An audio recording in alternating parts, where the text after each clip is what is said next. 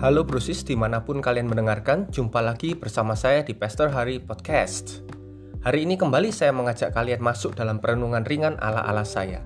Siap? Serius, saya ingat banget nih, entah kenapa saya tiba-tiba ingat momen itu. Di depan kelas, dilihat banyak teman, eh, seakan lampu sorot mengarah ke saya. Pelajaran menyanyi, ya dulu zaman saya SD, kelas 1 waktu itu ya. Ini adalah salah satu mata pelajaran kesenian. Guru saya, saya ingat banget namanya Bu Ut. Tiba-tiba memanggil saya dan meminta saya menyanyikan lagu yang saya suka. Saya kaget, bercampur bingung, lalu saya pun maju dan bertanya, lagu apa bu? Dia bilang, terserah, nyanyikan buat teman-temanmu uh, sekarang. Langsung keringet dingin keluar sudah. Ya maklum saya saya selalu seperti itu. Satu-satunya lagu yang saya hafal adalah bintang kecil. Beneran lagu bintang kecil itu salah satu lagu favorit saya ketika saya masih kelas 1 SD langsung saja saya menyanyikan lagu itu. Namun karena gugup gemeteran dan tanpa planning, saya terbata-bata berusaha mengingat lirik yang tiba-tiba lenyap sebagian demi sebagian dari ingatan saya. Tapi lagu bintang kecil ini, hmm, salah satu lagu yang booming zaman itu bener deh. Sebenarnya ini lagu anak-anak zaman itu sangat mendidik dan sangat membukakan mata seorang anak ya se seusia saya akan keindahan alam dan kebaikan Tuhan. Sebutkanlah naik-naik ke puncak gunung, apalagi pelangi-pelangi. Wah, lagu-lagunya keren-keren waktu itu ya. Dan bicara tentang membuka mata, lagu ini sempat jadi candaan, sempat jadi guyonan. Maaf ya, saya sedang tidak menyudutkan kalangan tertentu, tapi ada yang bercanda begini. Gimana ya kalau orang buta menyanyikan lagu itu? Saya sempat heran, ya nyanyi aja kan? Kan bukan bisu, masih bisa nyanyi. Ternyata lagunya katanya ini guyonan, jadi berubah jika dinyanyikan orang buta. Jadi begini. Bintang kecil katanya di langit yang tinggi katanya amat banyak katanya menghias angkasa katanya aku ingin terbang dan menari kayaknya jauh tinggi ke tempat kau berada katanya. Ya maklum dipikir-pikir miris juga ya. Kan orang buta nggak bisa nyanyiin bintang kecil seperti apa bintang dia nggak tahu langit setinggi apa dia nggak tahu maka dia bilang katanya. Ya itu tadi miris juga. Kadang-kadang sebenarnya kita harusnya bersyukur dapat melihat keindahan alam yang mencerminkan kebesaran Tuhan dan kebaikannya. Ada banyak yang bisa kita syukuri dari Tuhan yang ada di sekitar kita. Bahkan sebenarnya pertolongan Tuhan kita alami setiap hari dari kecil hingga dahsyat. Hingga yang gede-gede maksudnya ya.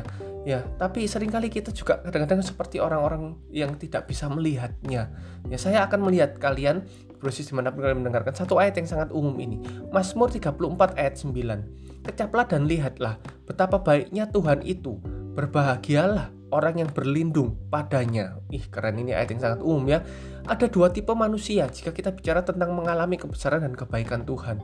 Tipe pertama adalah Orang yang senantiasa bersyukur atas apa pun yang ada pada mereka, apa yang ada pada mereka yang dapat mereka nikmati setiap hari karena itulah pertolongan Tuhan. Jadi sekalipun langit mendung, bulan tidak tampak, bintang sembunyi, iya puitis banget.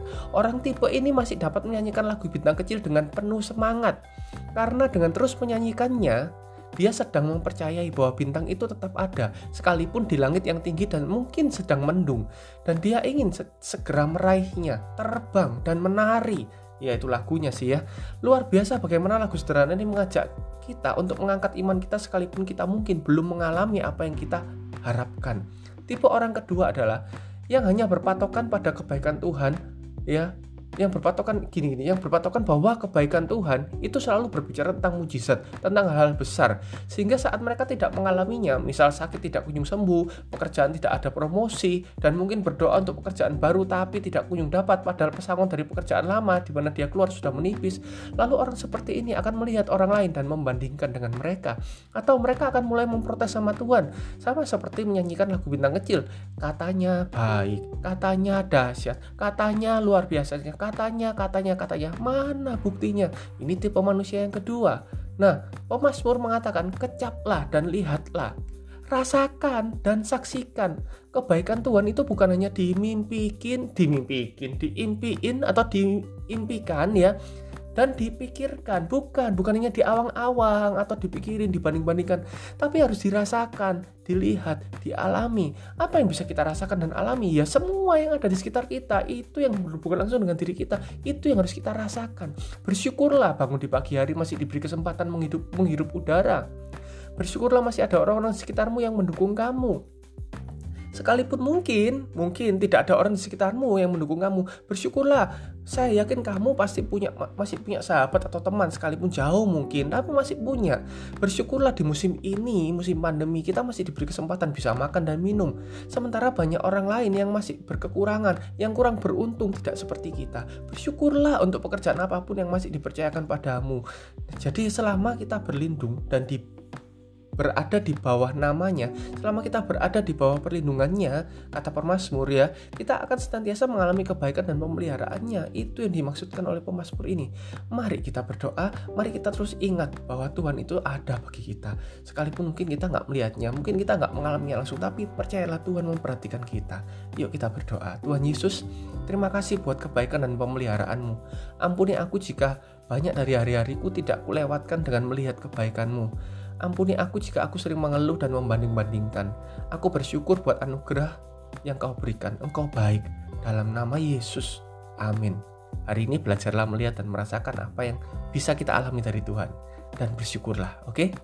Semoga ini memberkati kalian. Jika proses ingin terhubung dengan saya lebih lagi, ikuti saya di Instagram at Haryadi Sutanto, H A R Y A D I Sutanto. Tuhan memberkati. God loves you.